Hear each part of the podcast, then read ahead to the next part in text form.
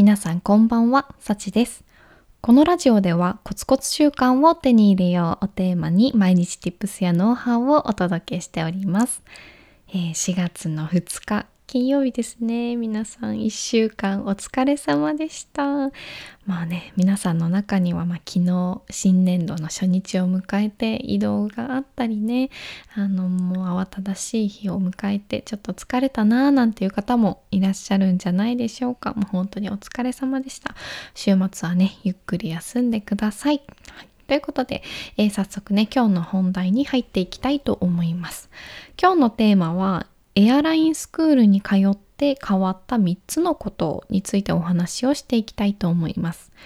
そう、あの、私実、実はというか、航空業界に勤めてるんですけど、そういえばラジオでエアライン系の話したことないなと思ってね、そう本業なのに そうしてなかったので、ちょっとこれからはね、あのちょこちょこあの航空業界のことだったり、エアライン系のね、お話をしていこうと思います。はい。えーで、今日のテーマはそう、エアラインスクールに通って変わった3つのことについてお話をしていきたいと思います。で、その前には簡単に私の経歴というか、をご紹介したいと思います。はい。で私は今社会人5年目ですね。で最初新卒の会社では金融系の企業に勤めておりまして、まあ、システム系とかね RPA の RPA 化する自動化する、えーシステムの仕事をしておりました。でも、まあ、ある時本当に自分がやりたいことって何なんだろうっていうのを考えて私は CA さんになりたいなってって思いました。でそこで一回あの自力で既卒の採用も受けたんですけどもう書類選考で、えーダメだったのでこれは本腰を入れようということでエアラインスクールに通うことを決めましたでエアラインスクールに通っ、えー3ヶ月経ったくらいですね、えー今勤めている航空会社に内定をいただきましてそのまま、えー就職をしたという形です。最終的にあの夢だったね CA さんになることはできなかったんですけれども、まあ、航空業界に入れたということはい、今でございます。はい、では、えーそんな経歴を踏まえて私が、えー実際にエアラインスクールに通って変わった3つのことをお伝えしていきたいと思います。では最初に3つお伝えしていきますね。えまず1つ目は勉強する習慣が身につきました。はい、勉強する習慣が身につきましたね。2つ目、時間を大切にするようになった。はい、時間を大切にするようになりました。3つ目。え自信がついた。そう自信がねつきました、はい、では1つずつえお話ししていきますね。え1つ目。勉強する習慣がついた。ということなんですけれども、まあえ大抵の航空会社の CA さんの資格要件には TOEIC600 点。そう TOEIC600 点が必須なんですよね。ただ私はね CA さんになるぞってこう意気込んで一番最初に TOEIC を受けたらなんと290点。うん。絶望的ですよね。もう 290点ってってなりますよね。もう鉛筆転がして ABC みたいな書いても取れるかなみたいな感じの点数を取ってしまったんですけれどもでもそこから、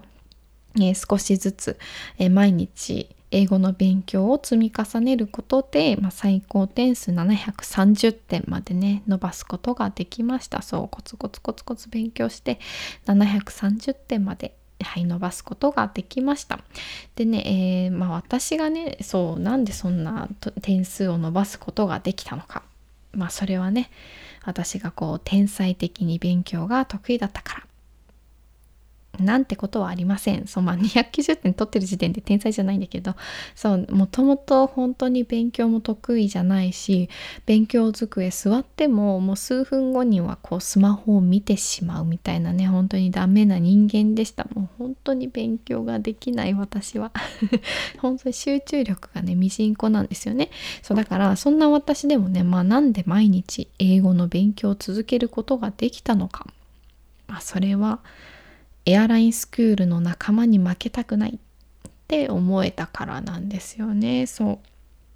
うで私が、えー通っていたエアラインスクールはアイザックっていうエアラインスクールなんですけどそこのアイザックでは毎回ね同じクラスメイトと授業を受けるんですよ。なのでまあ面接の対策をしていたりすると自然とクラスメイトの TOEIC の点数が、まあ、バレちゃうんですよね。そうもうそのね点数がバレるのがもう私は恥ずかしすぎて。さすがにね CA になりたいとか言ってんのに290点みたいなやばいじゃないですか。だからまあそれもあの糧にね頑張れましたね。はい。で、まあ、あとは、まあ、実際そのエアラインスクールの先生だったり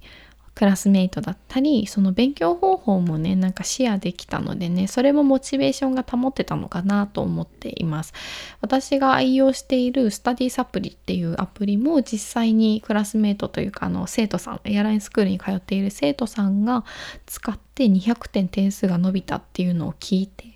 あこれはもう使うしかないと思って使ったら、まあ、私も伸びましたね。はい、そういうあの勉強方法もシェアできたのですごい良かったなと思っております。でちょうどねエアラインスクールに通い始めた頃から毎日ね勉強する習慣が身につけられたんですよね。そうもうでもうエアラインスクール通って何年？1年何ヶ月か経つんですけど、まあ、そのね1年何ヶ月経った今でも、まあ、勉強する内容は変わったんですけど毎日勉強する習慣っていうのは、えー、そのまま続けることができましたね。そうエアラインスクールに通ってね私は変わったなと思います。そこが人生の転機だったかなって自分でも思っております。はい、えー、これが1つ目ですね。毎日勉強する習慣がつきました。で2つ目、えー、時間を大切する大切にするようになりました。はい、これもね、まあ、私は社会人で、まあ、もちろんね残業もある会社だったので もちろんっておかしいかそうあの残業がねもう普通にする会社に勤めていたので会社帰るまあ家着くのがまあ大体9時とかだとしてそれから夕飯食べてその後にエアラインスクールの課題だったりねあの実際のエントリーシートかエントリーシートを作ったり TOEIC の勉強をしたりでするともう本当にね時間がなかったんですよね。そう。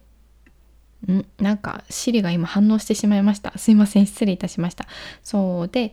まあ、なので当時はどうだったかな夜のまあ大体10時くらいから勉強とかを始めて寝るのはまあ2時とかだったりしてましたね。でその次の日は朝7時に起きて会社に行ってっていう毎日ですね。で土日はエアラインスクールに通って、えー、授業を受けてあとは TOEIC の IP テストも受けられるので受けたりとかしている毎日でしたね。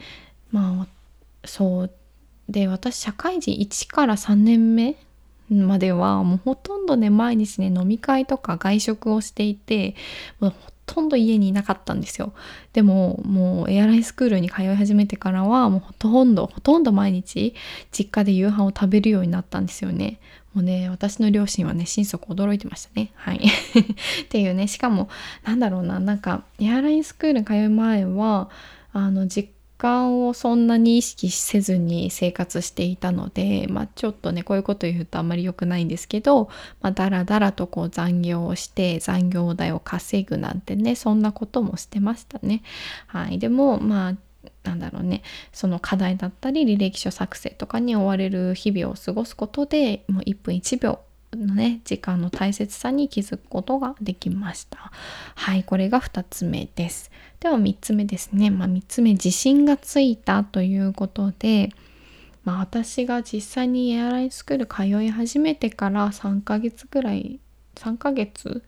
2ヶ月か2ヶ月くらい経った頃からなんかね自信がつき始めたんですよね、まあ、それも理由は2つあると思っていてまず1つ目は TOEIC の点数が上がったことですね。もう全然もう上がらなかった。エアラインスクール通い始めた時は多分ね TOEIC450 点くらいだったんですよ。でそれからだんだんもう600点とかに上がってきてすごいね自信がつきましたねもともと勉強できない子だったので本当にあのできないかったんですけど努力すればあ叶うんだっていうことに気づけたのであ自分もやればできるんだなっていうふうに自信がつきましたね。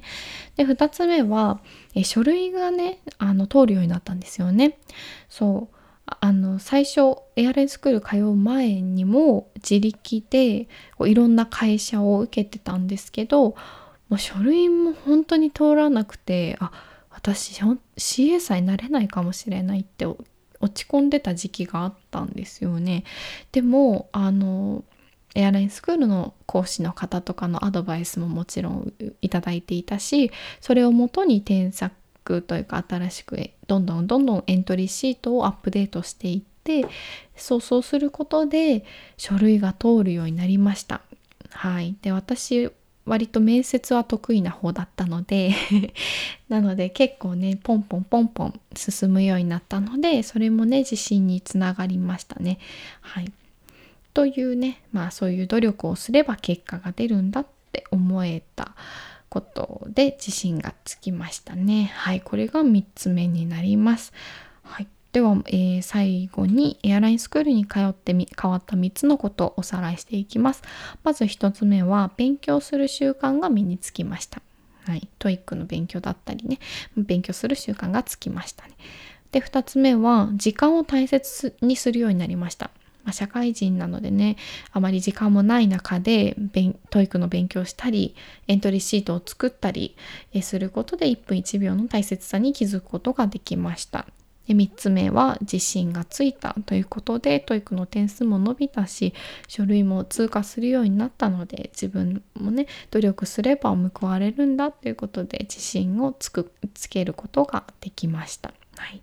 これまあこの3つのことも踏まえてね私はやっぱりエアラインスクールに通って人生が大きく変わったかなと思っています。まあ、すごいあのなんだろうここまで聞いていて私めちゃくちゃエアラインスクールをあのおすすめしているように聞こえると思うんですけどエアラインスクールもまあ良かったけどそのねなんだろうね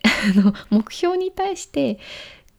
頑張れたきっかけが、まあ、エアラインスクールだったっていうことですね。なのでそういうきっかけに出会ったことで、まあ、私の人生は大きく変わったなと思っています。なのですごいねご利用ししたいわけじゃないんですエアラインスクールを。だけど、まあ、きっかけとしてはすごいあの良かったなと思っております。はい、なのでもし聞いてくださっている方の中で、まあ、コロナ禍でね航空業界ももう採用もなくなっちゃったじゃないですか。2022年度かなのもう採用も CA さんと地上職はしないということだったので大手のはい、大手の会社はしないということだったのでああ受けれないんだなって落ち込んでいる方もいらっしゃるかもしれないんですけれども、まあ、既卒はねあの受けれますので、はい、ぜひまだ諦めきれない方は今からコツコツ準備をしてね。その準備をする場がもちろんエアラインスクールでもいいと思いますし自力で頑張るんだっていう方は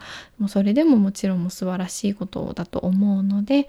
是非ねあのやりたいのであれば諦めずに今から準備をしていきましょう。はい、で、えー、私のこの話を聞いてねもしエアラインスクールちょっと興味あるなっていう方がいたら是非あの無料体験レッスンもありあるので、はい、無料で受けれる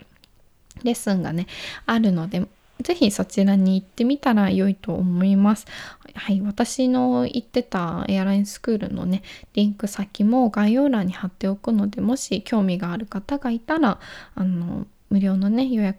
体験レッスン行ってみてください。やっぱり行動しないとねなんかわからないと思うんですよ。実際アラインスクール行ってみて雰囲気を肌で感じてあ自分にはちょっと合わなさそうだなって思うのも気づきだしあ私ここで通って頑張れるかもって思えたらそれもね素晴らしい一歩だと思うので是非一歩行動をしてみてください。はい。では本日の、えーテーマ については、えー、以上とさせていただきます。では皆さん本日もお疲れ様でした。